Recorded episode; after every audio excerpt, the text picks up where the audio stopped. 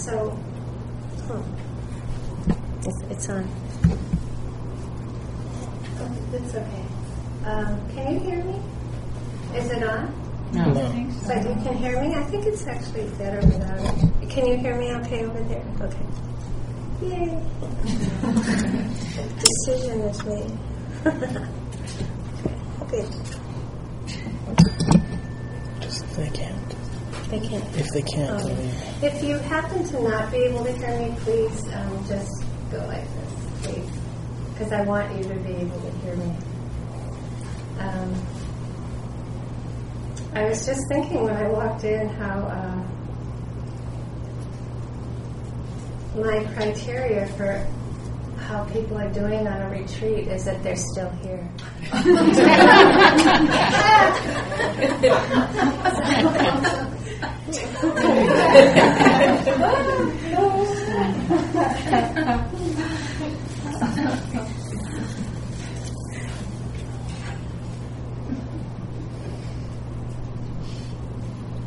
there are um,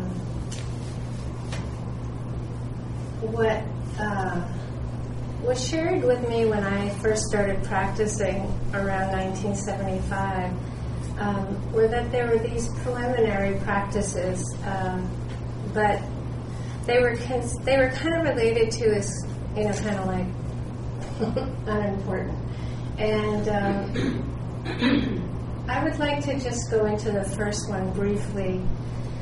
Uh, they're called the Four Guardian Meditations. And guardian, of course, means that you're feeling protected.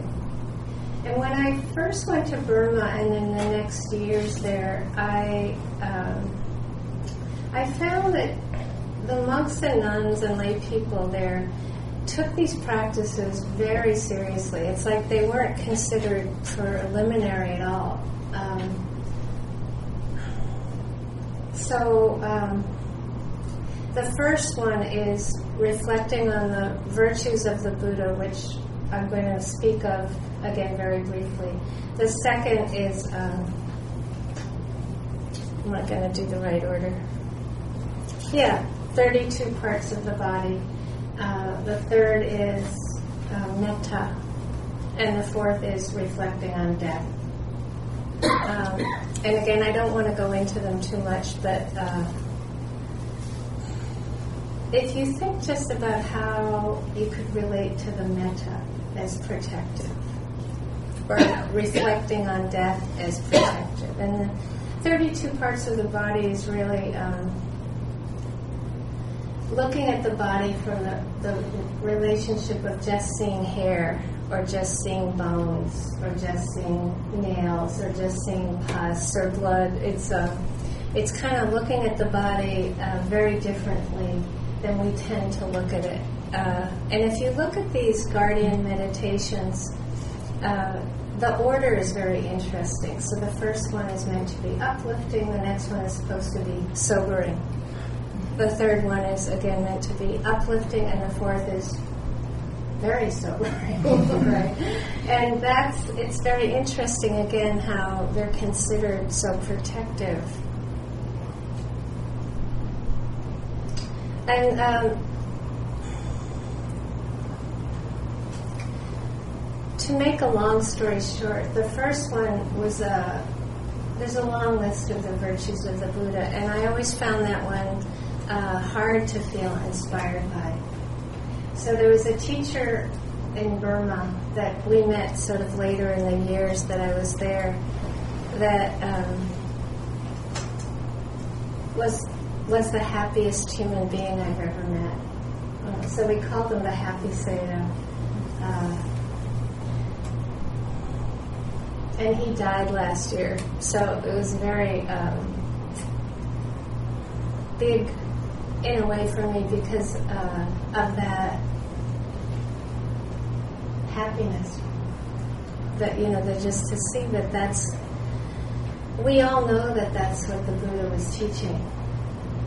You know that that he taught so that we could be very deeply happy, the happiness and peace, uh, and he just um, embodied this incredible uh, lightness of being, but also a, a very strong seriousness of being. He had them both uh, so in balance. Um, so when I told him, again, this is a longer story, but I told him that this particular uh, reflection I found hard to relate to. And so uh, he told me that when he first moved to the area, when he was, again, it's funny, he was seven years old when he uh, was sent to this monastery, and uh, he died, I think, about 98 mm-hmm. years old. Uh, and he first moved to this area when there were still tigers living there with, with, them.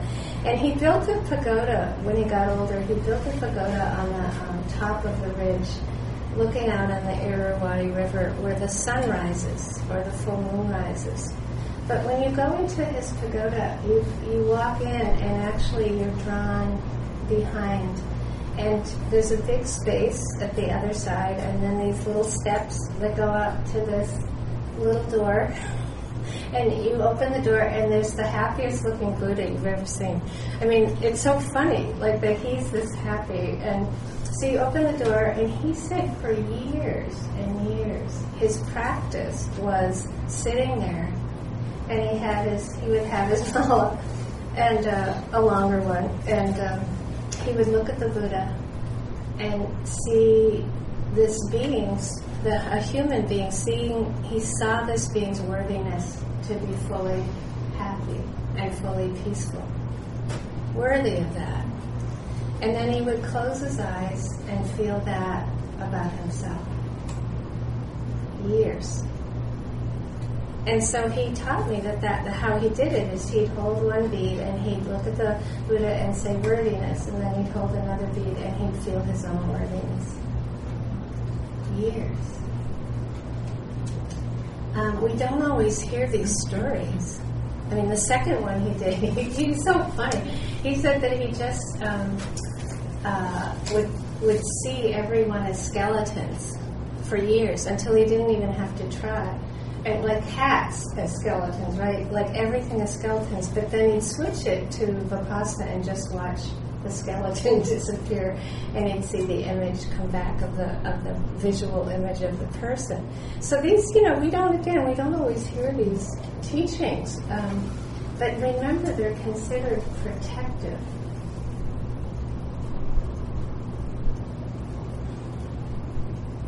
And I think it's very important for us to know that the the actual image of the Buddha didn't come for four or five hundred years. There was no image. There was no visual image. It was just um, usually a footprint, just a footprint, or a seat under a tree.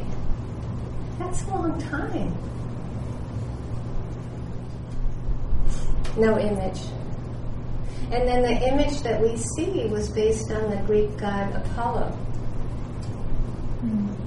very, you know, it's very important to, to know this. Like, you know, mostly in those four or five hundred years, there would just be a, um, a tree with a seed under it, empty. Yeah, so, you know, it's like, so this sense of um, worthiness um, I think it's a very necessary strength at times to be able to fall back on when it gets difficult. And I, what I'm saying is, it might not be a Buddha image that you might find that worthiness from. It could be the tree there, right? Like it doesn't have to be a Buddha image, but there's some way that we feel that strength and we feel that possibility in us in ourselves, deep within ourselves.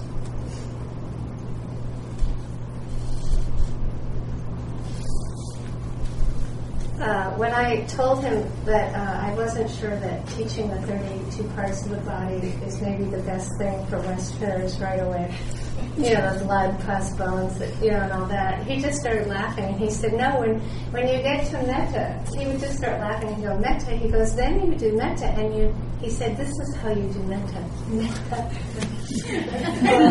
oh, metta. right? The balance.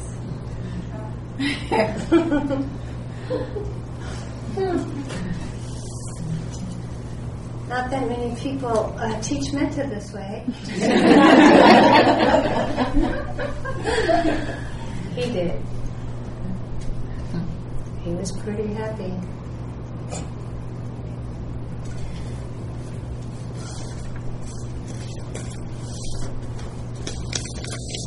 This is a, a quotation from that book on wildflowers by Thoreau, part of his journal. He said, The autumnal flowers, the forked blue curls, not only its bright blue flowers above the sand, but its strong wormwood, wormwood scent, which belongs to the season, feed my spirit, endear the earth to me Make me value myself and rejoice. Value yourself and rejoice. So there's again a sense of like um, understanding that there's some spirit of value, spirit of worthiness that is considered foundational at the least, or protective at the least.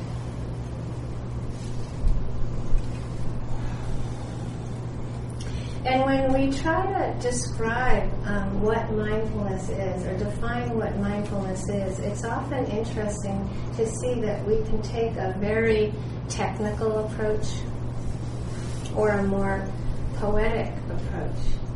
And they both can be useful. And I think, again, there's that always that sense of the um,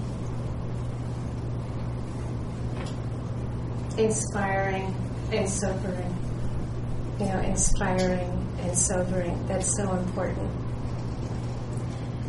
So there's a, a teacher named Sri Nisargadatta Maharaj uh, from India that is no longer alive, uh, and he he said that um, it's affectionate awareness that brings reality into focus. It's so that's what that's a good definition of mindfulness. It's affectionate awareness that brings reality into focus. That's beautiful, right? It's so it's so balanced.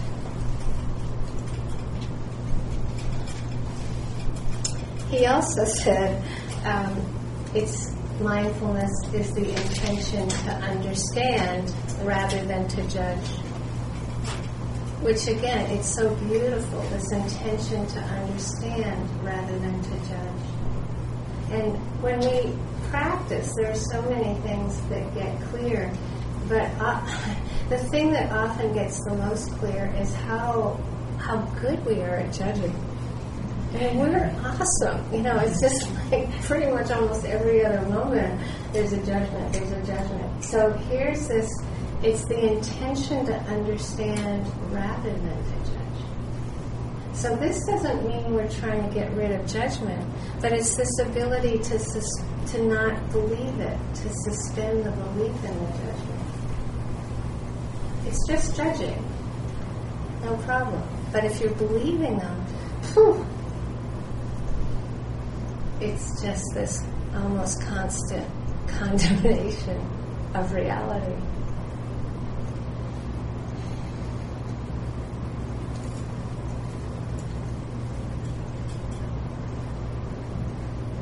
uh, growing up in my family, my mother had this incredible phobia with snakes.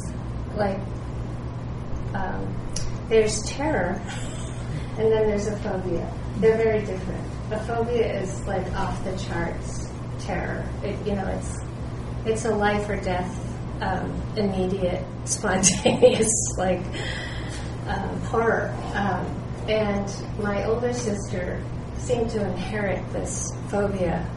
And I, I'm not sure what would have happened to me if I hadn't grown up with that, you know, because I was the youngest. And I, I remember when I was really little, if I saw a snake, I still wasn't afraid of it. But I would hear their screams and horror, and you know, it makes you wonder, right, when you're a little kid, like, what's going on? So I have a, a fear, uh, but nothing like they have, you know. Um, and um, my sister, it, a lot of stuff, but uh, she was an alcoholic and chain, chain smoker since she was eight years old. So, like when I was three years old, that's that's what started for her. Very hard, hard life, um, and um, recently she was just about to die. Like she had two weeks to live, and the doctor said, "If you quit drinking, you could you could live." And um, she quit. she just quit. it was amazing. It was like a, watching a miracle in a way. But her body is in rough shape. Um, and so uh, I visited her this past May after leaving Canada, to, teaching in Canada and coming to Massachusetts. Um, and as I was driving down to see her, I realized I really never sober. You know, that's pretty amazing, right? I was, you know, three, so six, 64 years old going down to see her, and it was like, wow, this is awesome, you know?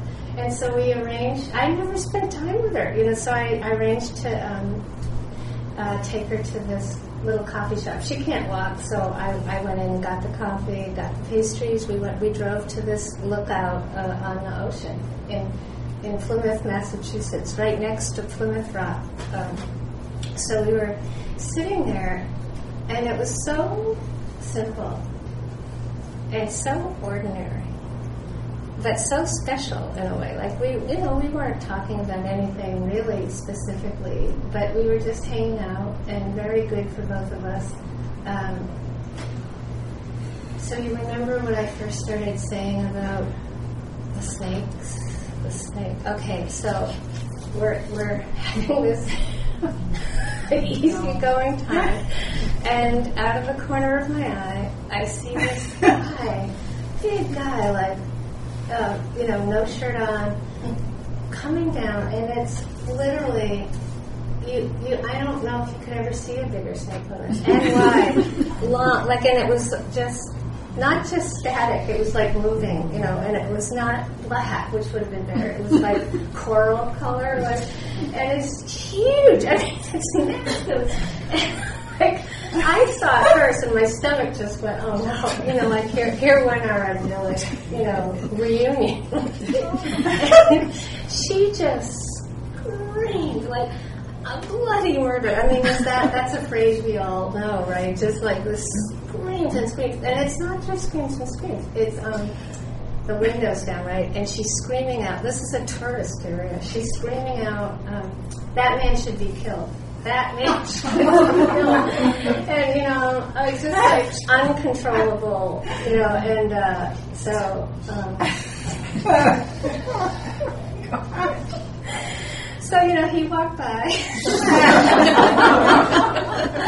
and uh, you know, she wasn't sure she wanted to stay there anymore. And I'm like, Sandy, he's you know, he's gone. Don't worry. And then she's like, so I said, I'll go and check, and I'll check to see if he's gone. So I went down the street and the sidewalk, and I looked all around, and he was gone. So I thought, okay. So I came back, and you know, I knew she wasn't going to be like all better, but I reassured her that I had checked everywhere, that, he wasn't there. And so um, she still smokes, and I'm allergic to it. So she got out of the car. And she, you know, was leaning against the passenger door, you know, smoking. And I'm standing in front of her, and uh, I don't know where he came from. he's going like he's like right there. It wasn't like he was right at the bumper of the car. It was unbelievable. And and I was trying to make it look like he wasn't there, you know, like because she was her back was to him, and she. I went, I went like this. she looked in my eyes and she saw the reflection. that did it. I mean, if there wasn't like the screams are incredible. Like it's just so painful, and she was so upset. and it was like, you know, it was just unbelievable. And then this, um, there were three older people coming down the sidewalk, and this man came up to her, and he said, um, "I'm really afraid of snakes too." And she was so shocked. She said, "Really?" And really, she couldn't believe it. Really, and she, said, "I'm so afraid of snakes. I was so afraid of that snake." And she's like, "Really?" And inside me, I was going, "Well, I've told her I'm afraid of snakes, right? You never did anything, right? Your sister, right?" And she just was okay. I mean, she was still kind of shaky, but it was so interesting that she kind of got like, "Oh, it's okay to be afraid." And she got connected, right? And it's like we see ourselves go through the stuff, right? We the stuff that's really hard to be with. If you look closely, it's that need for reassurance that it's okay to be really angry, or okay to be anxious, or okay to need reassurance. Whatever it is, you know, right? The fear of death, but whatever it is that's hard for us, that's that just that simplicity of acceptance. It's okay. And this is a quality of mindfulness. It's just this is mindfulness. This is its ability to recognize that it's fear and then to recognize that it's okay. Huge.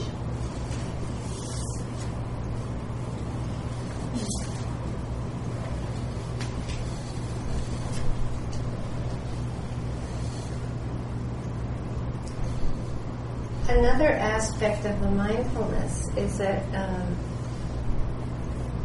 as we've been saying, each moment is different. It's like that's why we can change, right? We don't have to stay stuck. This newborn, newborn moments, newborn moments, newborn moments, and so that um, just reminding us that the the soft readiness is another definition of mindfulness. That ability to have that um, just strength. It's a strength of the vulnerability of connecting with the truth that anything can happen. You know, that was it was an amazing experience to go from that idyllic reunion to her worst fear. You know, it's like this this is how things can happen. Yeah, they, it can happen that fast. Um, and that soft readiness is so powerful.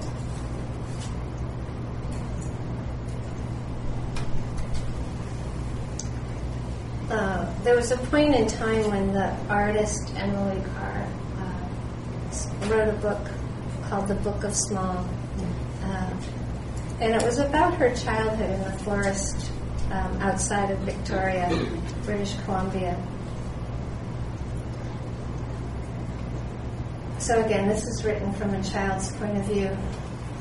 There was much to see as we went up the river, and we went slowly because there were so many things to get over and under. Sometimes there were little rims of muddy beach, pocked with a dent of deer hooves. Except for the stream, the place was very quiet. It was like the stillness of a bird held in the hand with just its heart throbbing. That's mindfulness. That's how delicate each moment is like holding a little bird in your hand and feeling its heart throbbing. It takes that kind of quiet and hush, and you could have be near a highway and have that hush inside and just that delicacy of paying attention. So that sense of that newborn moment, it's it's that delicate. That's why this is hard. It's not like we're telling you to take a hatchet and just, you know, crush the next moment. It's not like that. we do that. But it's not that's not mindfulness, that's aversion. Um, so that, like, when you start entering in that world of that delicacy. And you, I think sometimes when you do the slow walking, you can really feel that, just that, and you might be under a white pine tree or a red pine, and just that sense of that, that it's really hard to put into words. In fact, I like another definition I like that I have used a lot is this wordless gentleness. It's wordless ultimately. So it. He didn't hear you. Wordless, wordless gentleness. Uh, wordless gentleness. It, okay, wordless gentleness. Thank you. I want you to hear. So there's an aspect of mindfulness um, when we're practicing that um, is really meant to be a factor of an awakening, investigation.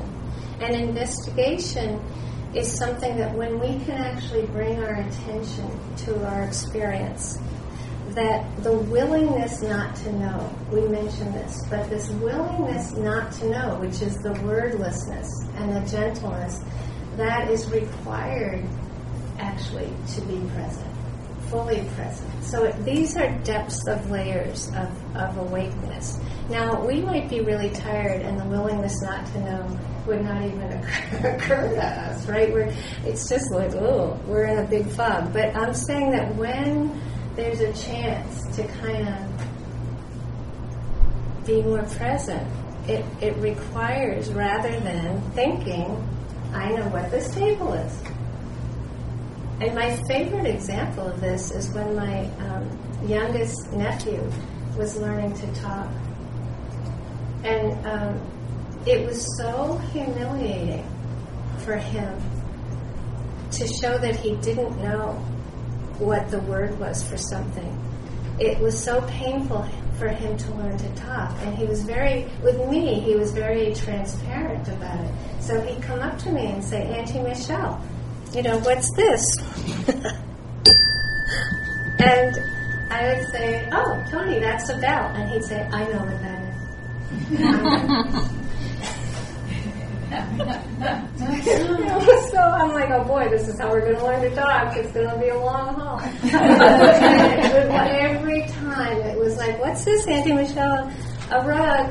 I know that. I already know that. like, oh, oh, you know. But that's what we're doing. We're like, we already know, so we're not going to pay attention. And that's that's what's so tragic about our, our training. Our training is to go, oh, that's a tree, that's the Big Dipper, this is Michele. You know, it's like, but do we really take the time to view this any moment? Anger, happiness, whatever it is, it's like that willingness to not just have the word and to allow allow the moment to reveal itself. And that's what takes this kind of delicacy. So you're making the time, you make the space. If there's a sensation in your knee or sensations, you make the space for it to reveal itself. So it's not just a slam dunk, you know, like a basketball. You know, you're you're if there's if it calls your attention, you don't have to be in a hurry. You, you go, you let the attention notice around it. You can go inside it. It's an exploration. This is this is the beauty of the mindfulness. It's that pure exploration.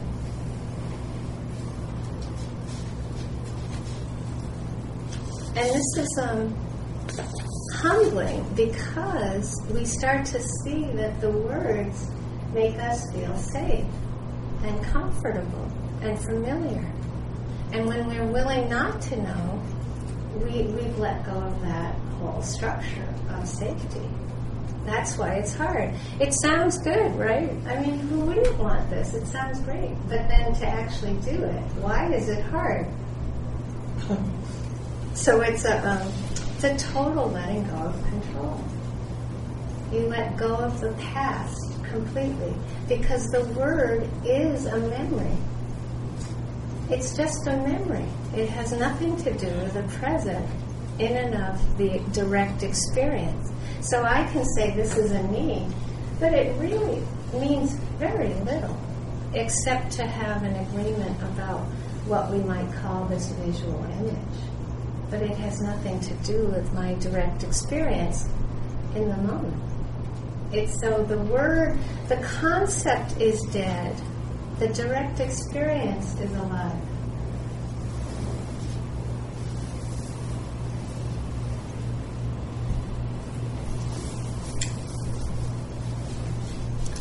There's a um, fairy tale called The Golden Key by uh, George MacDonald. And um, it's a longer story than I can say right now, but this little boy found, finds this golden key at the end of a rainbow in the forest. Uh, and he runs back to his great aunt and he asks her what it's for. And uh, she says it's a lucky, lucky person who finds the golden key, but she doesn't know where, you know, she knows he has to, you're going to go on a long journey. Right? It's a, it's a spiritual journey. And eventually he runs into this young girl, Tangle. His name is Mossy, and her name is Tangle. And it, they go through all these different experiences. Um, and then they get separated. So she goes on her her own way. He goes on his way. Um, and they, they have to meet different people, like the old man of the sea, the old man of the earth, and eventually the old man of the fire, who's the oldest man of all, but he's actually a young, a young child. Um, so there's, it's a very beautiful allegory. Uh, and when she meets the old man of the earth, um, she asks them the way. Of course, each person they meet, they have to ask the way. And so he brings her to this um, door. And uh, he opens the door for her. And she looks down. And she said, But there's no stairs. And he said, That's the way. And so that is an aspect of this where it's like we want to have that security blanket of something where we don't have to totally let go of the past and totally let go of the future. But we know that's the present moment. How could it not be? That's life. It's alive. Um, we're not saying you do that all day, right? That would be hard to pull off initially. But there is that sense that you've taken this precious time to be here, and there are times when you're going to have it to do. all it takes is courage. And it, it's like that. It's just you jump down the steps that aren't there. You hope, you know, you hope you're going to land somewhere, but we always do. So that's um, another way to say that is you jump into the unknown. It's a leap. It's a leap into the unknown, and then it's the next moment, and it's a sound it's a sight, it's a smell, it's a taste, it's a, or it's a thought, it's an emotion, it's something of life that's moving along. The stream of change. We we like these metaphors, the opening of the flower, the stream jumping in the stream, uh, but it's hard sometimes to actually do it.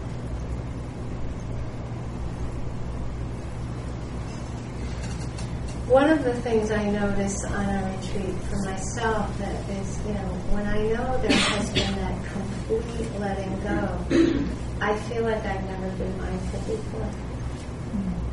And it's it's so interesting. It's always looking back, but I'll look back and go, wow, never felt mindful before. And then I know I've been mindful.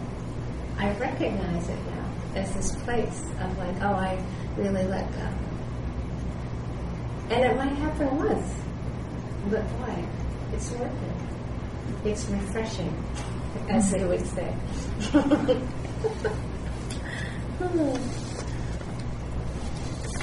and I'm, I'm going to be going back and forth, I hope you hear, between more poetic or more technical.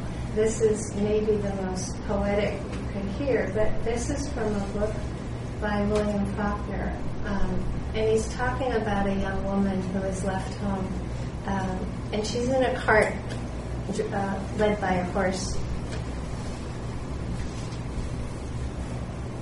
And he said, it's it was as if she was listening to something very far away or so near as to be inside her.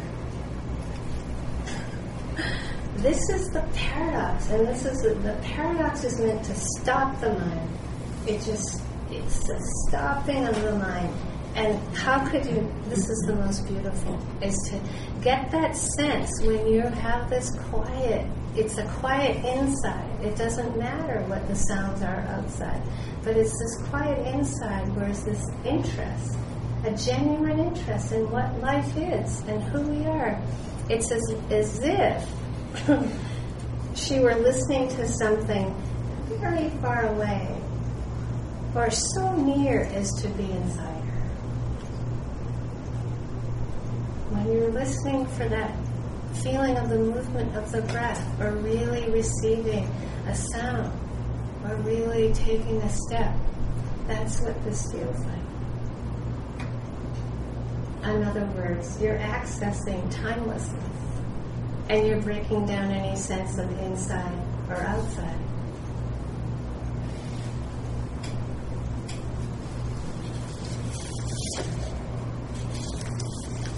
You might even call that a reverent attention.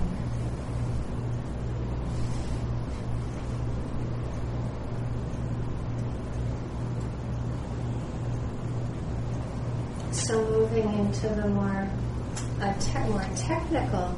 Years ago, I came up with a R A I N rain for a description of a more technical aspect of mindfulness. But then recently, I added drop. Which is kind of fun. Uh, in that um, it's like the opposites. The drop is the opposites. So R A I N is recognition, acceptance, interest, non identification. When those four are present, we're really protected. We're really safe. And there's peace. when there's all four of the drop it's deluded, resistant, oblivious, and personifying you know, taking things personally. And I'll, of course, I'm going to go through these, but this, it's like the drop, the delusion, the resistance, the obliviousness, and the personification, they're all just defenses. What are they defending us against? This change of pleasant, unpleasant, and neutral. We would prefer it to be all pleasant, right? But this, that there's this unpredictable change when you're, you know, it's the human predicament. The aversion and attachment are the only defense we have against this change unless there's the presence of mindfulness or metta. So you don't try to de- demonize the defense. In fact, you learn to um, have a very deep gratitude, incredible gratitude for them because that's all we have as humans to protect us unless there's mindfulness or loving kindness or compassion. So you get more and more gratitude, and then your system starts to feel safer and safer because your system knows what? That you're not going to try to rip the petals open. When we, you know, when you try to investigate what's happening through trying to get something, which is ripping the petals open, or get rid of something, which is ripping the petals open, your system's just going to go. I got to protect you. I'm shutting down, right? It's gonna, it's gonna protect you because your system is smarter than you. Your system knows you're striving. Your system knows you're trying to get rid of something, and you know you might have this pain, you know, karmic knot somewhere in the body that you know you feel like it's still there, right? You can hear that poisonous disdain for the word still. I have that. That's it. I'm still experiencing the sadness, and I did 40 years of therapy, you know, 20 retreats, and it's still here. and your sister's going, huh?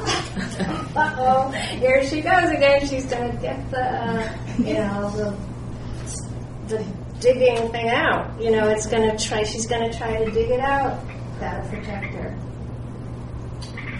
And this is so important. is, there, is there a cricket? Squirrel, I think.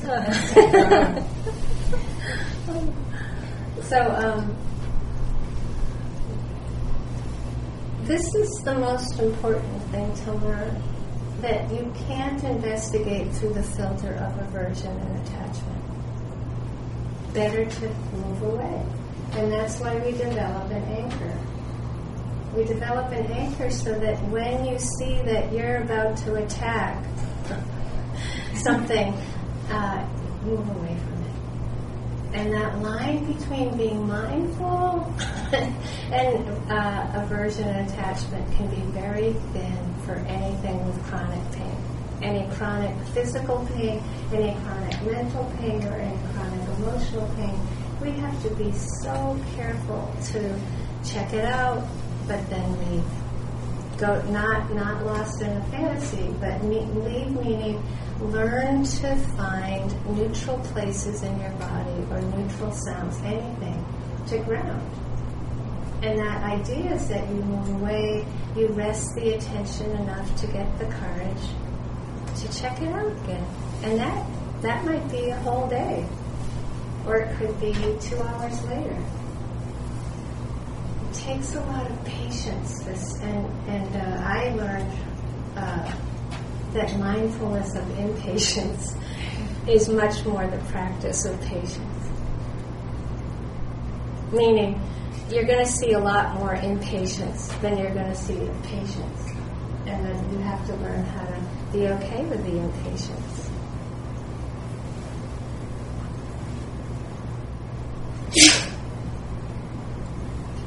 So, our recognition. Uh, one of the reasons I love the lineage that I uh, immerse myself in, the Mahasi Sayadaw lineage, is from this recognition part. It's that soft mental note. It's not meant to be a loud command. It's not meant to be a military exercise. Lifting, moving, placing, lifting, moving, placing, thinking. You know, that becomes a military command. Fear.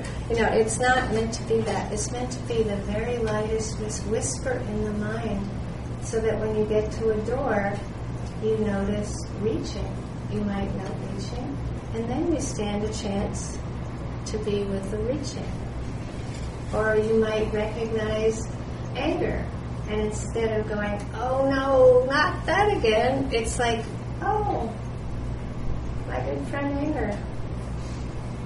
It might not be, I was hoping you'd come up right now because, you know, I need more practice.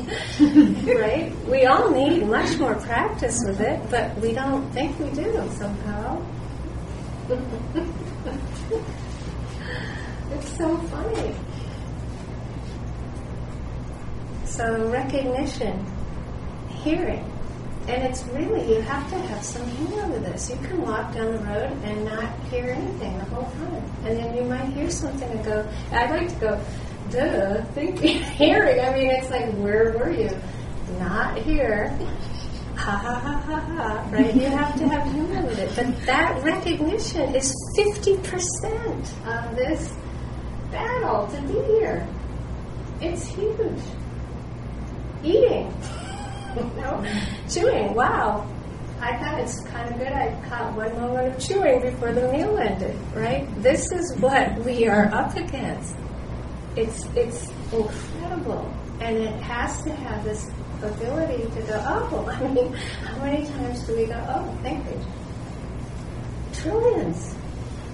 And it's not meant to be anything but helping us be with it, rising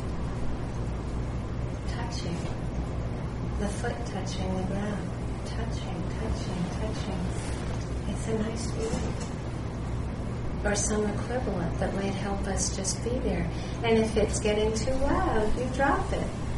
But you bring it in, particularly if you're tired. If you're spacing out, making soft mental notes really helps. if you're really present, you don't need it. It's going to get in the way. The words, if you were doing rising, falling, and you're really there, it's gonna, it's actually to break.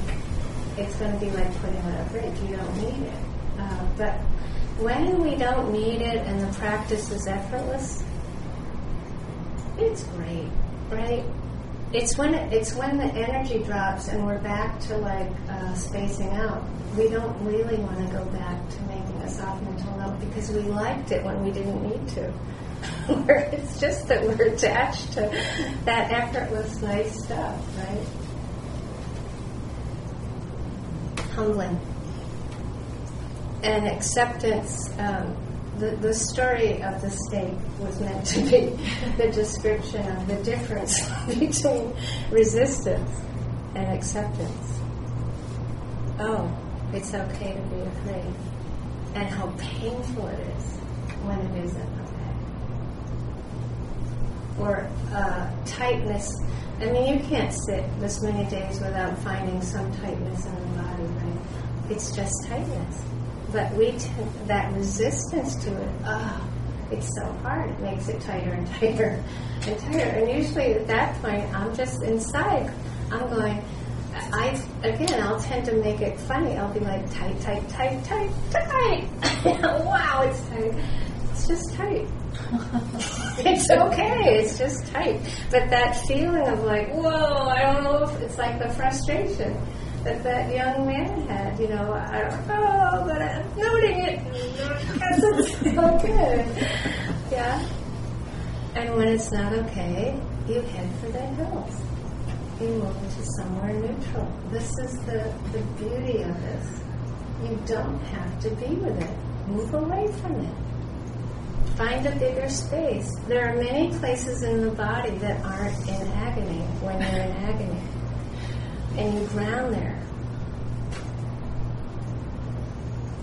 Interest.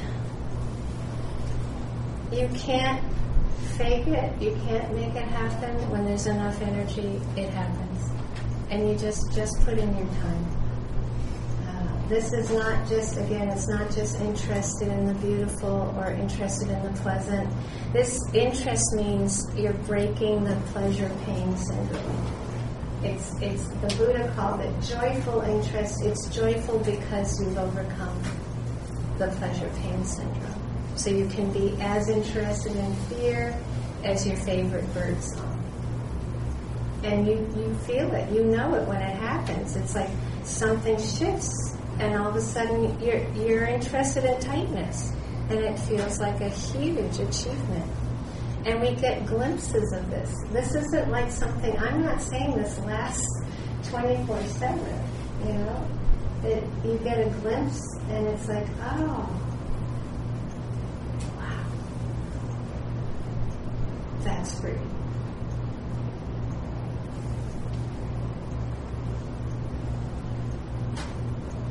And I think also we start to understand. I mean, it took me a long time to understand this, but I started to really get that interest was possible when there was enough energy. And as Jesse was saying last night, the energy is very impersonal. There's low energy, there's high energy, there's medium energy. But you start to see that you can squander your energy on retreat. And that you start kind of cleaning up your act over time gradually, where you start seeing that you don't have to squander it as much. Like, you know, and it takes time to learn that if you're um, writing the great novel that you want to write, and you know, it's been a half an hour and you're sitting there, you're kind of getting lost, right? You're, you're using up the energy uh, in a way that it's not like that's creativity is bad or wrong but it's going, it's, um, it's like the energy builds on a retreat like a balloon. And that energy is meant to help us then be here more, more fully, be here more fully. But that energy building means that we have this possibility of going into unknown territory. But it's so um, unfamiliar to us. We start doing familiar things to get normal again, right? And uh, it takes time to learn that. You might you might squander it five times, and uh, there might be a time where you get, oh, I don't have to do that.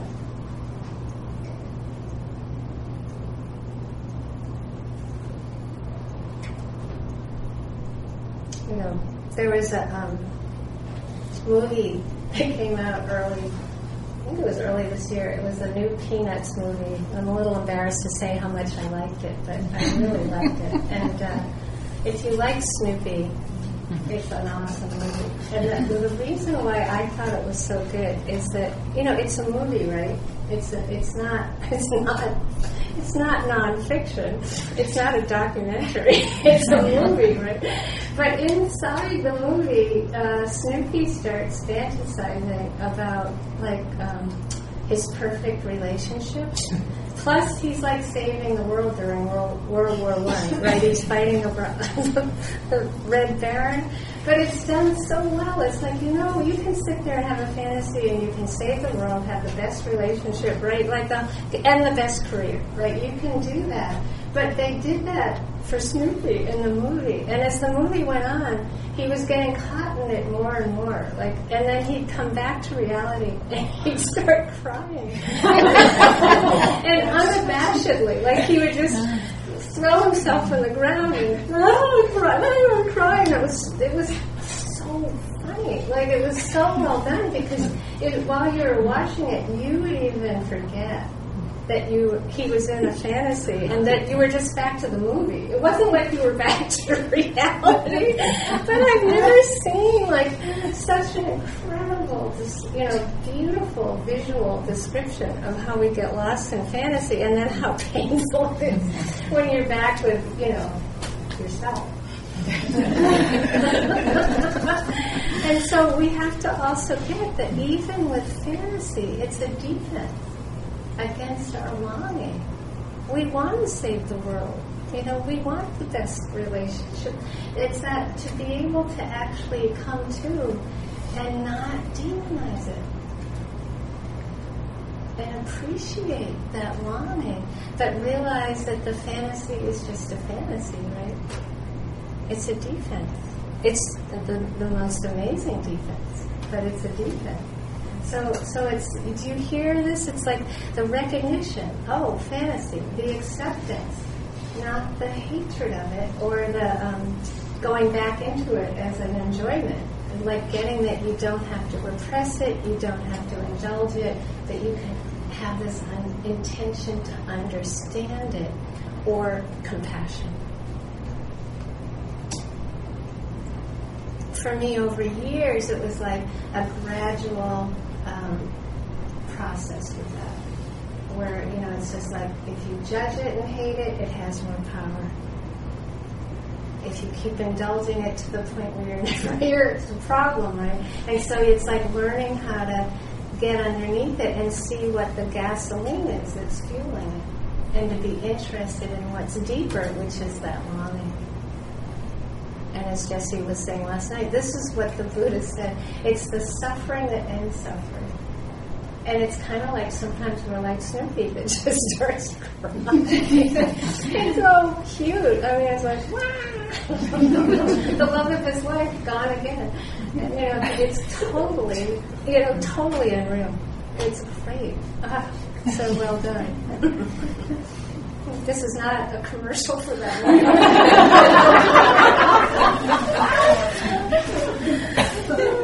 Come on, it's Dharma time. I think it's the so endearing. You know, there's something about it like that. You know, nobody sounds like that in the hall, but you know people.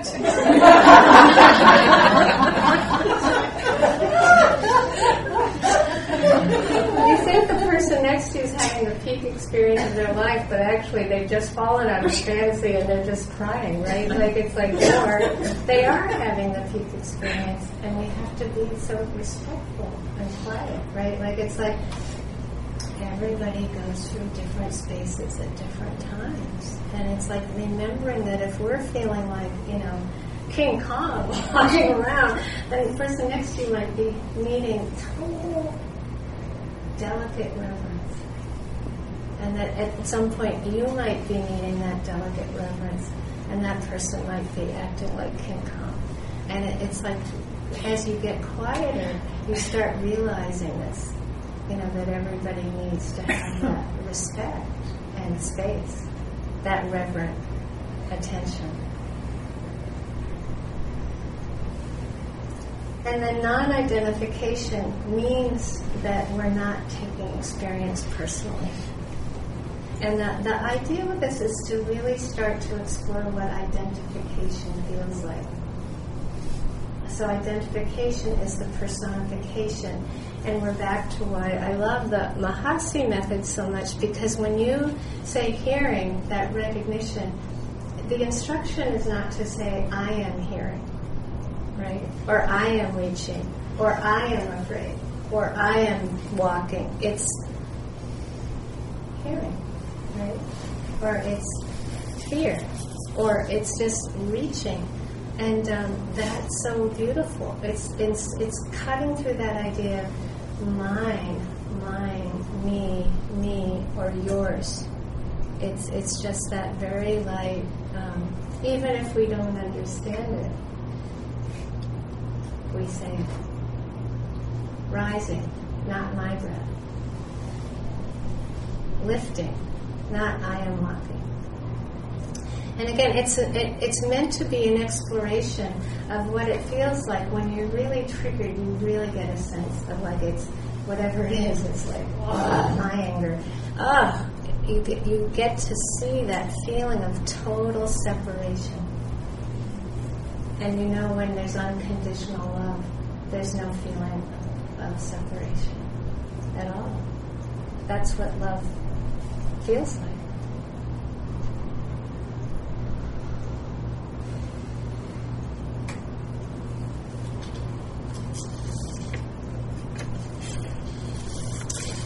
Personification or identification also has that um, this belief. It's the belief that we can control. And it's very related to doubt because when we believe we can control, then it's our fault that we can't control how things are. And this is very important for us to see that it's when we're believing that we could have controlled something um, that we have huge doubt. It's our fault, or it's somebody's fault. It can be Mother Mary's fault, right? Like we can we can project it onto anybody. so it's it, it's that um, again, watching and observing how that mind feels versus when it isn't present, how wonderful it feels when it isn't present.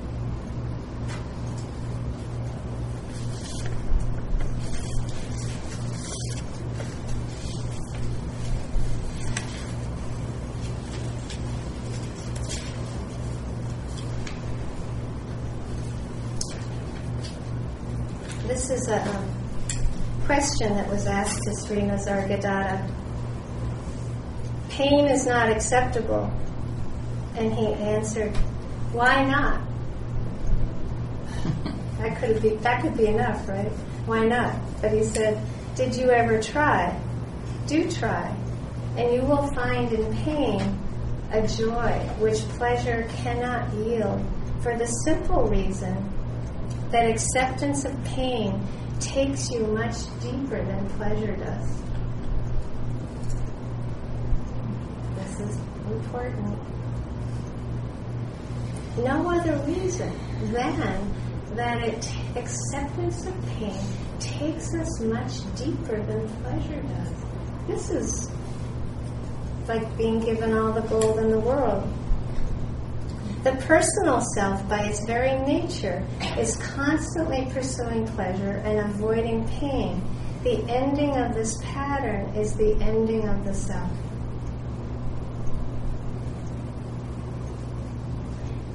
I've known um, this person in the Big Island for a while, and he's a little older than me, and uh, he kind of flirts with Vipassana. You know, he once in a while shows up and. Uh,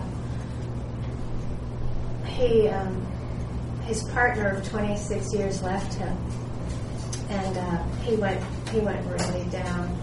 and uh, I knew he was going to come to a, a Sunday sitting, and I read this for him, and uh, he couldn't believe I read it actually because this is powerful, right? And I knew he was flirting, and, and so this is so deep, and and he was in such an open, hurt place, and he looked at me and he went, oh, and then he looked up and he went, right, that's what I've been avoiding.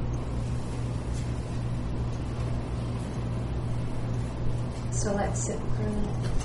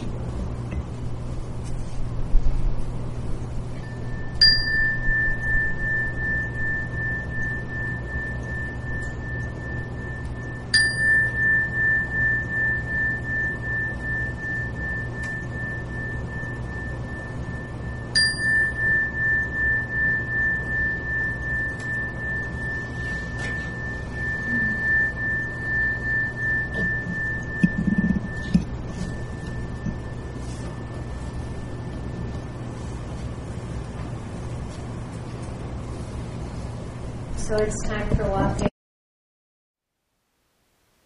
Thank you for listening. To learn how you can support the teachers and Dharma Seed, please visit dharmaseed.org slash donate.